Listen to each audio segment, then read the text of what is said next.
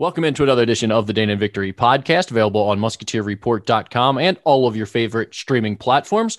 I'm Rick, and for this edition of the podcast, I am joined by Dan and the legend Brian Snow. All of us are socially distanced, none of us are in COVID protocol, which is more than can be said for your Xavier Musketeers at in, the moment. In fairness, most people have tried to socially distance from us for years, so none of this has been like new.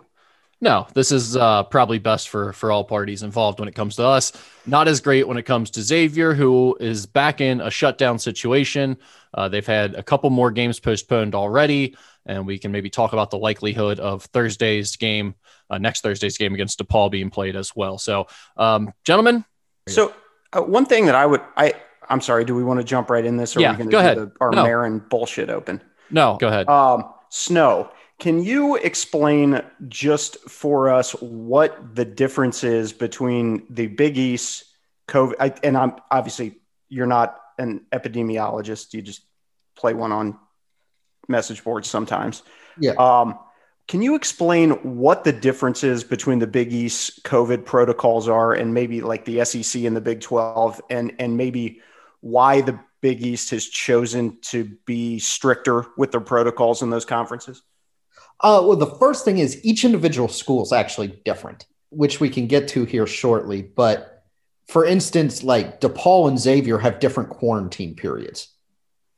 Goes by the CDC, what, seven days with a whatever test, with negative test. DePaul, I think, is at 14 days no matter what. So each school handles it differently within the Big East. The Big East just tends to have doctors that are very, I don't know if conservatives because I don't know if they're being conservative or they're being correct. I have no idea. Does it also depend on what like the local the localities, the health departments in the localities? Because I could see where I, I think East, that has something to do with it. Big East, a lot of big city teams, and you would expect in general the the rules to be a little bit stricter. I, that I think that's got something to do with it. I, I don't know all the specifics on that, but I feel like I know a lot of it is just difference of opinion of doctors and, and you, you saw this in football, and the Big East wasn't impacted, but the Big Ten and the Pac 12 had completely different rules than the SEC and the Big 12. I, what was it earlier this year? Ohio State was supposed to play Kentucky, I think it was, but they got switched to playing UCLA because the SEC has, you know, like they say they test three times a week. I think they test like three times a year. Um, versus like the Pac 12, which tests every day, like the Big Ten does. And then yeah. the Big East is even different. Like, and I, I don't really know all this, you know, like different testing and stuff. But the Big Ten's kind of theory is, and the Pac 12's kind of theory, and it, it makes sense to me, like from a logical perspective, is if you test, because you're not, I guess, while we don't know exactly when you're contagious, um, they know you're not contagious the moment you get the virus because you don't have enough viral load in you or whatever the terminology is. Jesus H, this is getting erotic. so the Big Ten and Pac-12 series, if you test every day with the rapid tests, you will find out when a person becomes contagious and you can take them out and you wouldn't necessarily have to shut the team down. The Big East describe to that in the least. They, they feel that's wrong. Like their doctors, the people who are in charge, feel that is just medically unsound. Mm-hmm. Again, I can't say who's right or who's wrong, but that there's all those differences. In the Big 12, if you have tested positive, they don't test you ever again.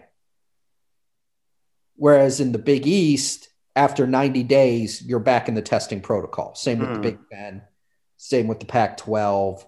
The SEC, again, I don't actually think they test in the SEC period. So you know, like, you know, they're probably all just running rampant right now. Yeah. So, moral of the story is there are different rules for the conferences when it comes to testing. Then there are even more different rules when it comes to each institution when it comes to protocols and quarantines and contact tracing and all of that stuff. So, um, yeah, and, and we don't know all the differences. Tracing, like, I, I, don't think anyone has an idea of. I'll tell you all over the board.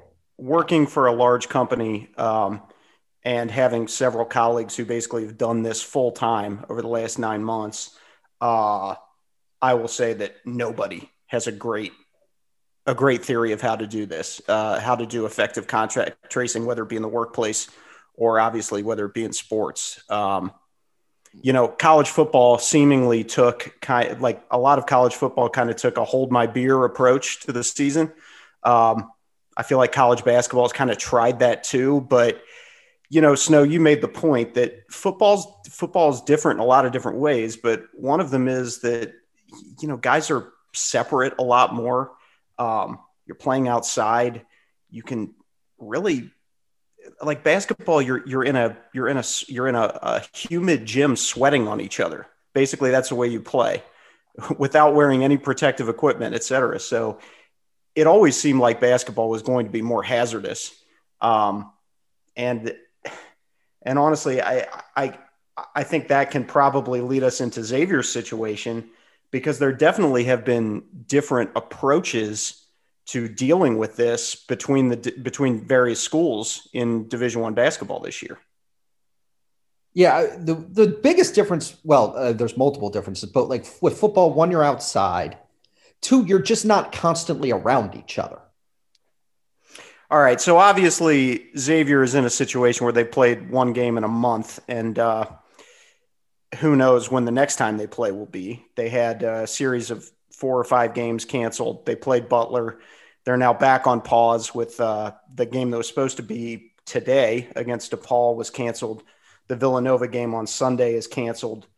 The next scheduled game is next Thursday at home to DePaul, and then I believe they play Connecticut at the weekend. So we'll see what happens there.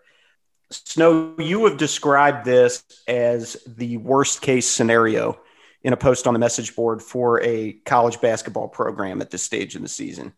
Um, I know you've made the points on the message board, but um, but can you add a little gloss to that now? Yeah, I mean, what you don't want is you don't want guys popping positives every week and a half weeks, and you like. And again, I'm stating this, solely from a basketball perspective, not from a, a health perspective, because then it's you practice, you shut down again. You practice, you shut down again. You practice, you shut down again. And if it like Xavier, they till, you know, I guess 24 hours ago had had no, what would you call it, community spread within any of their infections. It was all one at a time. So you could never like, you're, you're never active basically. Um, you, it's never normal. And what you would want from basketball perspective is obviously everyone never to get it, which is unreasonable. The second thing you would want is what Butler had, which was everyone to get it at once. Because then, you know, you're just done for three weeks and then you don't have to deal with it anymore. Xavier's in the worst possible scenario where it's one and then and then one and it, just throws everything miserably. And then on top of that, you've been shut down so often and you still have basically every key player on your roster who's never had it right. and at high risk to get it going forward. Rick, uh, do you agree with that assessment? Yeah, and this was their concern starting from the beginning of the year, and you know, I mean, there's there's nothing you can really do about it. You wanted to be as safe as possible early on, and I think they felt good about that fact that not a lot of guys had gotten it, and when they did get a breakout, it was really contained. But that doesn't set you up well from a playing games perspective the rest of the season. And it's played out kind of as poorly as they might have imagined. And now we're the, the big thing I think that we're getting into and the, the most interesting conversation moving forward to me is what that means for their resume. And there was a big conversation going on the message board. Snow was going back and forth with people about how the NCAA selection committee will view uh, a team with f- fewer games played there, at the end. There's the one point. There, there's one point before we get to that, and I think that's obviously the most important discussion um, from a basketball perspective. But I wonder what you guys think about the idea that maybe, and we can be accused sometimes of being a little bit too complimentary to Xavier's program as a whole in terms of the administrative, the way things are done. But do you think that they? Because, but I, I, I w- was thinking back to the uh, discussion that you had with Mario way back in April, Rick uh, when you interviewed him about all the protocols. And do you think that Xavier, to a certain extent, is like a victim of their their own diligence early in this process? That a lot of other schools kind of got their cases out of the way in the summer and the fall because they weren't either taking it seriously enough or they weren't policing enough, et cetera? Or is this just dumb luck? I think a lot of it has to do with luck. I, anytime Yeah, you have exposure, you can get it anywhere, and that's why you know when like when Brian talks about it, it doesn't matter. They wouldn't can they wouldn't have you not play games or anything because you're not getting it from playing games. I I just disagree with that. Like it, I'm not saying you definitely get it from playing games, but anytime you take a road trip and there are extra exposures, we don't know where it's necessarily coming from. So I do think there's a possibility that playing extra games, making extra road trips does play into this. And so I, I think that's the thing. It's a lot of it is just dumb luck at this point. We don't know where it's coming from. You can get it in a lot of different ways when you're on a college campus or you're playing basketball games. Um, and so Xavier did a great job of doing everything they could. I think a lot of other programs probably did all they could as well, and they just happened to have it spread. For me, with the resume, I mean, my whole point is like you can look and rationalize how you want. Like the record looks good, but is there much there? Like, is there really much there? No, no, there's not. And I mean, I think, like you said, when your your your only real resume piece right now is a win over Oklahoma. Now, that's not to say you don't have a good looking resume and the fact that you don't really have any losses and you have a really nice win, but that still doesn't mean a whole lot at the end of the day. Like I, I think you, you're going a little too far the other way of it, of like Xavier's screwed because of that. But some people are taking your typical negativity and running with that to mean you're saying Xavier won't make the tournament. I don't think you feel that way. I think you think they're in, but they just don't control their own destiny at all because they're not going to have played enough games. Well, they don't control their own destiny because they're probably not because at least if if things continue the way they are, they're not going to get to play enough games to win their way in. I mean, the the question really will be it'll be variables that we have absolutely no idea how a selection committee is going to rule on when you look at a team that may have only played 16 or 17 games going into selection Sunday versus teams that have played the lion's share of their regular schedule. And we don't have any idea because there is no precedent for this. And you know, Mario, uh, again, going back to the the preseason interview you did with Mario, they've got that magical spreadsheet that they can plug in. Uh, they can plug in metrics and they can see exactly what the committee has done and what the comparable teams are over the last 15 years. Well, that's all kind of out the window now because who the hell knows? I mean, we were talking about Xavier going 39 and 20, or at least I was three months ago. Now it looks like they might go 12 and five this season.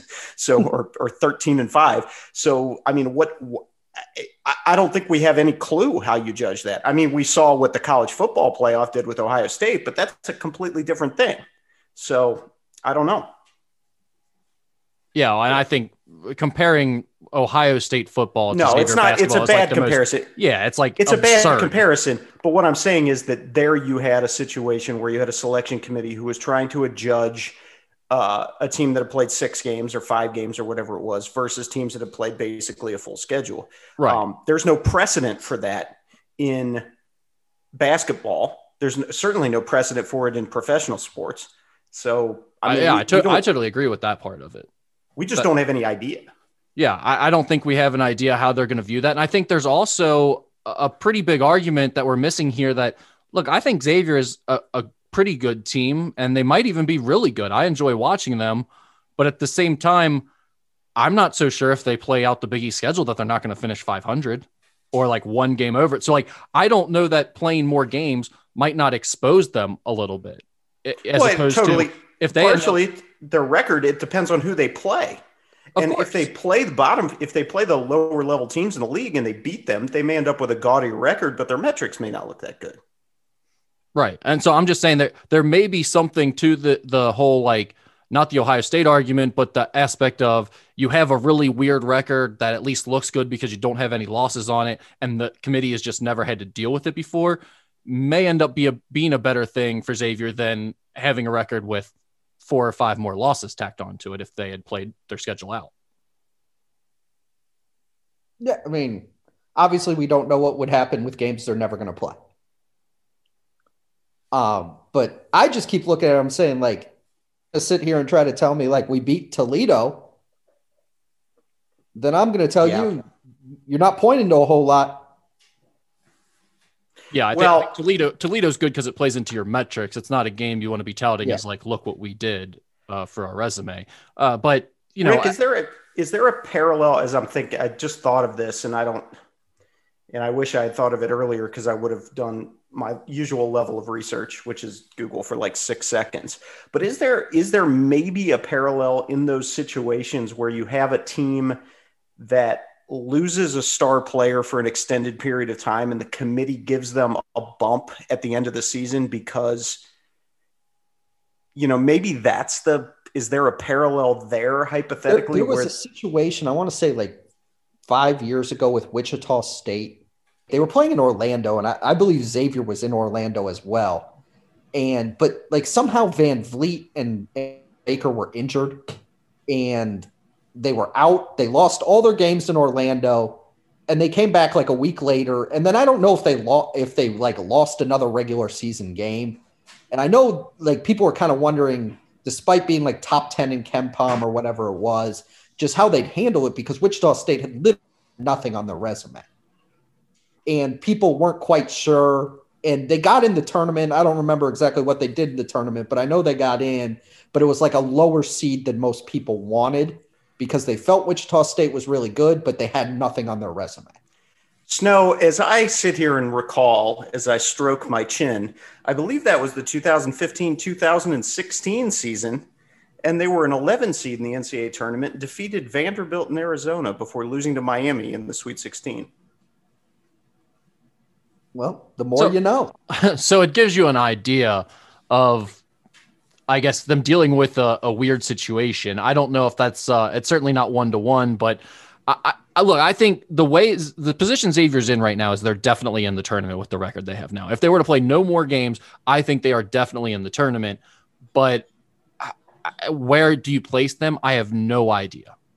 And My whole point is I wouldn't feel comfortable. No, yeah, I wouldn't and either. I, and I think that's totally reasonable. I think people are taking that to mean Xavier's not going to be in. And Brian, I mean, what is your take? Do you think they're definitely in? Because I do. At 11 and 2, most likely. Um, yeah. The problem is, what if you're 11 and 4 or 11 and 5? Then yeah. you're in trouble. And, and that's the thing is you're going to be a, let's say their next game is UConn. So right. you will play one game in five days. weeks. Yeah, five six weeks. And then you're going to play UConn, and you got to think Bouknight will probably be back by then. Like, at what point in time are you just not expected to be a very good basketball team?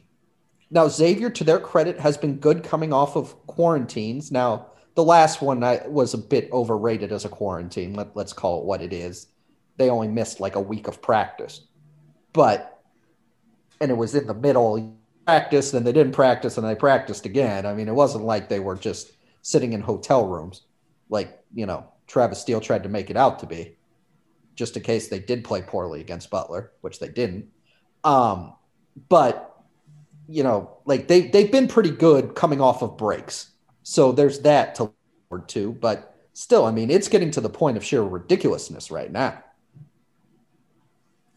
Well, and I, I, I guess my, my other thought is what happens with the Big East tournament? Let's say, I mean, they play mm. two or three more games here.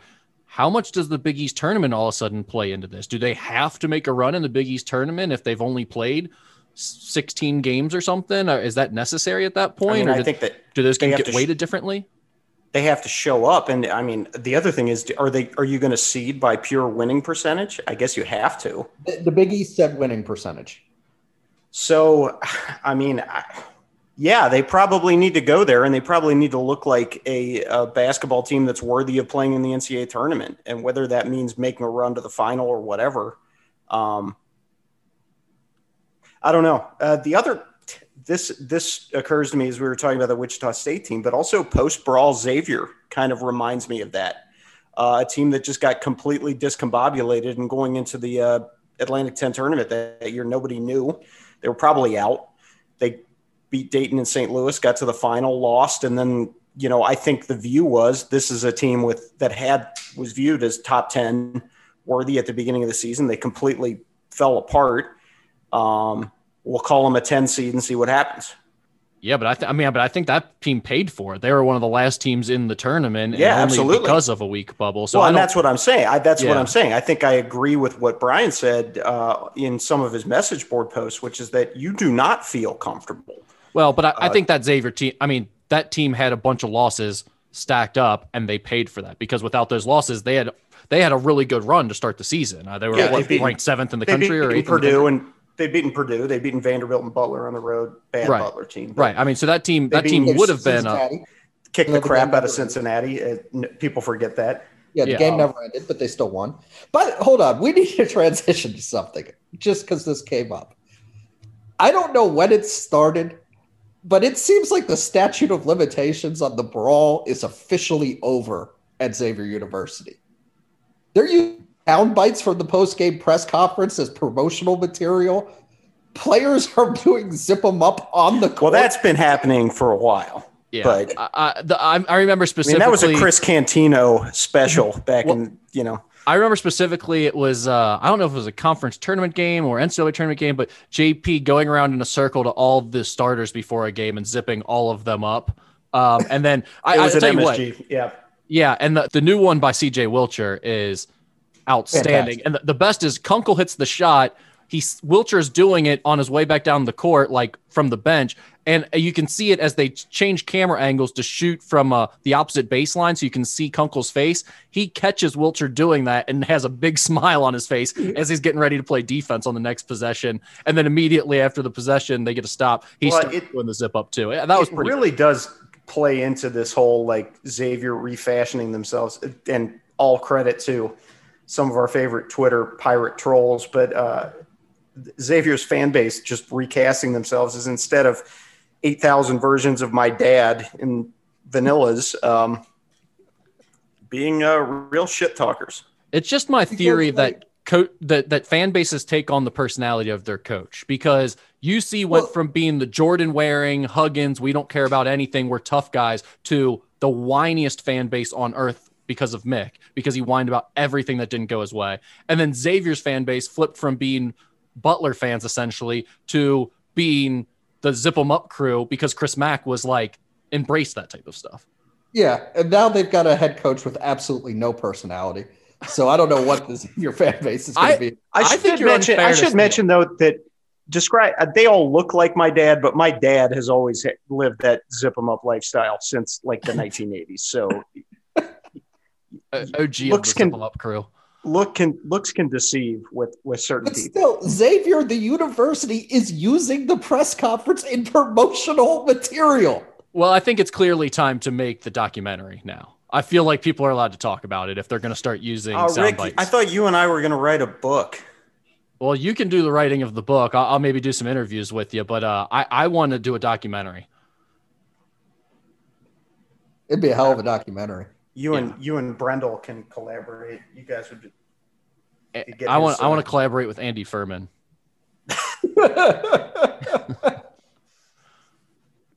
So I'm going to collaborate with Doc on that one to find out how offended he really was.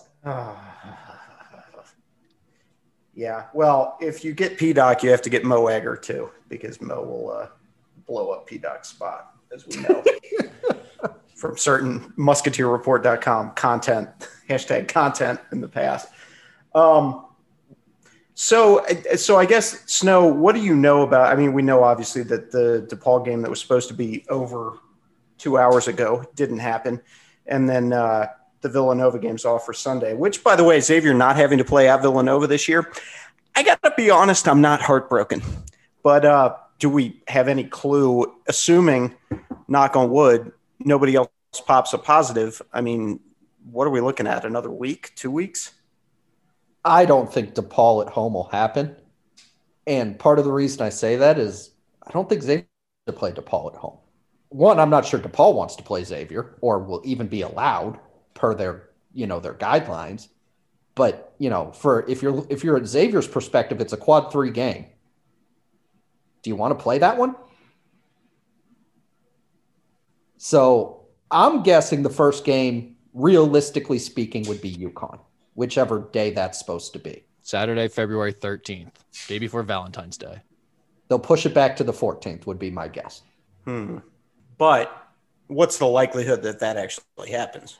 Um, they got some good news relatively. I mean, I, I guess I would call it good news. Good news today. There was, as far as I'm hearing, no further community spread, uh, which would indicate, at least temporarily, they have it under some control. Now, that could change tomorrow, obviously, but um, it's still a low number. It's just the first time it that number hasn't been won but it's still a low, a very number. So it just would be Xavier's not 100%. But again, as Rick and I have mentioned, like their best players are still able to play basketball because they've never had the virus. So, right. No, I mean, I think it's fair to say we know that Scruggs, Freemantle, probably Kunkel, Carter, none of these guys have missed time yet. So it's, yeah, I mean, and that's the kind of thing that could be devastating. I mean, Rick, you talk about the Big East tournament. I mean, what if, God forbid, they lose, you know, one of their two best players in the run up to that tournament? It's, uh, it raises questions because they've said, we've already heard uh, from the powers that be that they're not developing contingency plans to, de- to delay the NCAA tournament or to, uh, to uh, uh postpone games or anything else. They're not going to put it on a pause. So if you show up there and you can't put a team out, you're going to be out. Um, even if you're staying at Snow's house uh, for the week, which I assume you're Airbnb and your upstairs. Snow. Yeah, thousand dollars a week. Yeah, you got to wear a full like spacesuit to get in, yeah. but yeah, seems fair. I mean, Doc. I mean, Dakich knows where you live, so he may he may just show up and say. Everyone hello. knows the cross streets, but yeah, I mean, right now, if the situation stays what the situation is, Xavier would be able to play and they'd be realistically as you would expect any basketball team to be this time of year. That's both a good and a bad thing. Should we talk about the Butler game? Yeah, yeah I think transition basketball. I, I think uh, you know you guys brought up how well they've played coming off breaks. And Brian, you can you know talk about the fact that they're practicing and everything, but I still think it's hard to just not play games regularly and then have uh, you know whether Butler is good this year or not. It's still kind of what I would consider a rivalry game for Xavier, and to play it at Hinkle Fieldhouse. I thought the first half was especially impressive with how sharp they were offensively in terms of ball movement, lack of turnovers, shot selection, and then just how well they shot the ball. Yeah, I mean, the execution they had within the game and I, I'm not trying to diminish, you know, the fact that like Xavier was impressive coming off of a tough situation. I'm just saying it's different than what their situation into the Marquette game, where they legitimately weren't practicing for most of it. Um, but yeah, to to execute as well as they did um, in the course of the first what 25 minutes of that game was really impressive and then it didn't hurt that they best player in the gym by a wide margin. I thought the big thing coming into this, uh, you know, the, the previous four games or whatever that they played prior to this one and the break, the big storyline was what happened to Zach Freemantle and Paul Scruggs. Neither one of them been playing poorly, I wouldn't say, but for this team to reach its potential, and by that I mean you know, reach the second weekend of the tournament or do something in the postseason, they need those two guys to be really good. I think we would all agree with that. Yeah, and those are best players to be your best players, certainly. and they just weren't uh, uh, yeah. living up to uh, the standard that they had already set earlier in the season. It was good to see Scruggs get back on track in that way because he was as good as he's been all year in that game. He, I mean, he was fantastic. I mean, I don't know what more you could have asked of him. No, uh, his, I mean, he was extraordinarily efficient every time in the second half. So in the second half, you know, Snow talked about after 25 minutes they were flying. I think they were up 20 points at one point. And then they and then it looked like to me and you know, this is an uneducated eye, but it looked like they hit a wall physically. It looked like they were just out of gas, which you would expect under those circumstances. And uh, every time they needed a bucket, Scruggs made a basket. Butler went on a 23 to 7 run or something like that. They closed it within uh, just a couple baskets, but Scruggs always made the play, the winning play that kept Butler at bay during that period. I mean, he just he continues to impress me um, and hopefully others. Uh, it just is. Uh, it's unfortunate that we haven't been able to see him play as many times as we'd like to. Yeah, I think he scored 11 straight points to like kind of end that Butler run and then get Xavier on their own little run right after it and, and get back in control. And that that's the type of thing that you really missed from Scruggs when he wasn't going well is a guy that can just take the ball and and take over a game at the end. And and if they have that, this team is really good because throughout the course of the game, they have enough options and, and they're moving the ball well enough offensively that I really like how they play on the offensive end. Defensively, I still have questions from game to game, but there are times where they're good enough that I can see this being a legit second weekend team. Yeah, and what they have is they have the potential on any given night to knock in 15 threes. Yeah, and, which which allows them to play with anyone in the country at that point. Yeah, exactly. Especially, you know, in a one game NCAA tournament setting, you know, you're in the second round, you're playing, let's say Xavier's a seven seed and they're playing, even though they lost Houston, and Houston's better than Xavier. But, you know, if Xavier knocks in 15 threes, Houston's not beating him. And quite honestly, there's nothing Houston can do if Xavier's in one of those zones. And that's just the reality in a tournament that can get you a round or two further than you should go. I mean, when VCU made the final four, it's because they were making 18 threes a game. Like, what's another team supposed to do? Like, so much of threes is you can contest them all you want. They either go in or they don't. Right. And Xavier has guys that are capable, especially if Adam Kunkel starts shooting like he's capable of. Rick Scruggs is up to 39% now. Nate Johnson, Johnson's 52%, which will come down a little bit. But yeah, I, mean, I was going to guess 105%, but you have to get technical. Um, Kunkel, he was what five I, five of 25 going into the Butler game. He's a better shooter than that. Uh, you know, CJ can make threes. Colby can make threes. You know, if somehow KyKy Tandy figures out what basketball is again, he's proven that he can make shots at the high major level. So they got a bunch of guys who can really get going. And if you have one of those nights at the right time, you're not losing. Yeah, and I, I, I fully agree with that, and I just think the Scruggs part was so important to see again because it's like they they do have that guy, you know, when they they have a, an elite player that's maybe I, I wouldn't say he's first team All American or anything like that. He may not be as good as anyone in the country, but he's pretty damn good, and and he can win you a game like he showed, not just against Butler, but but other times this year. The UC game comes to mind as well, um, and there, there's been other situations where he's really led. The other side of that though is Zach Freemantle once again didn't look like himself, and it's hard to explain this whole thing that's going on with him because it's like you don't want to rail on the guy. It's not like he's playing poor defensively. It's not like he's given a poor effort. But the fact of the matter is, is he's missing a lot of shots that we've come to expect him to make. His footwork looks a little weird. His three point release just I don't know if the mechanics are off or not, or if it's the same, but the shots just aren't going in. Whatever it is, he seems to be in some type of funk. Well, and even when he's had productive games where he's filled up the stat sheet, a lot of times he hasn't it, there's been something that's been weird. Like, like we talked a lot about and the, yeah, the UC shooting. game where he just didn't really guard Chris Vogt. Um, yeah, I mean, I it's it's been strange because he clearly has the the talent and the ability, but it's just like he's been just like a hair off this year. It feels like it feels like if he snaps into place, everything's going to be fine. But with each passing game, it just there's something that's not clicking. Well, I mean, I thought through like the certainly through the Oklahoma game, I thought he was great to start the year. I mean, he looked like the best player on the team and took the jump that we thought he could make and maybe even more based off what we are hearing in the offseason. But since around like that Marquette game forward, to me, he's been a different guy. It just seems like his confidence isn't the same. Yeah, I mean, and at this point, it's becoming a trend.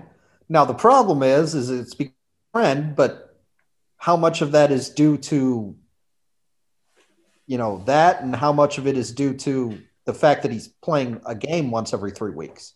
Right. It's just it's just such a unique year in that regard where it's tough to draw too many conclusions but then again like bottom line is the bottom line. Xavier to be as good a team as they want to be zach freemantle has to be a better player. One of the big topics of conversation no coming out of that game was him playing 36 minutes in a game where he didn't play all that well. But just in general, 36 minutes coming off the layoff is a lot of minutes for anyone, much less your sophomore center. Brian, what would you say to that? Uh, I, I wasn't in practice. You know, I, I don't know. I, I know Travis came out and praised Dieonte and all that. Dieonte was never going to play in that game. You know, maybe Brian Griffin could have played more. I, you know, I don't know. Maybe Travis just didn't for didn't like a certain matchup for Brian Griffin and you know, or certain play style in terms of ball screen coverages. I don't know, but it, as as we say, it's not a competition to see who can how many players can play the most minutes possible. It's a competition to uh, to win the game, and clearly the coaching staff felt that having there for that many minutes was the best way to win the game, and I just don't feel I'm in a position to criticize that and that's for the most part how I feel about it. And I, I, certainly understand if you talk about the style Butler plays, which is a ton of ball screens, and you worry about Bolden getting loose from the outside if you go to like a zone. So I understand from a matchup perspective why Brian Griffin may give you apprehension, especially in the second half around that 15 minute mark when Butler started making their run. I guess my only question would well, be is there a way to get do you just bite the bullet early in a game like that where you know you have the upper hand when you have your best five on the floor and you maybe take Zach out for a war early in the game? I think, Rick, to your point, Xavier was going so good, it's hard to change it up.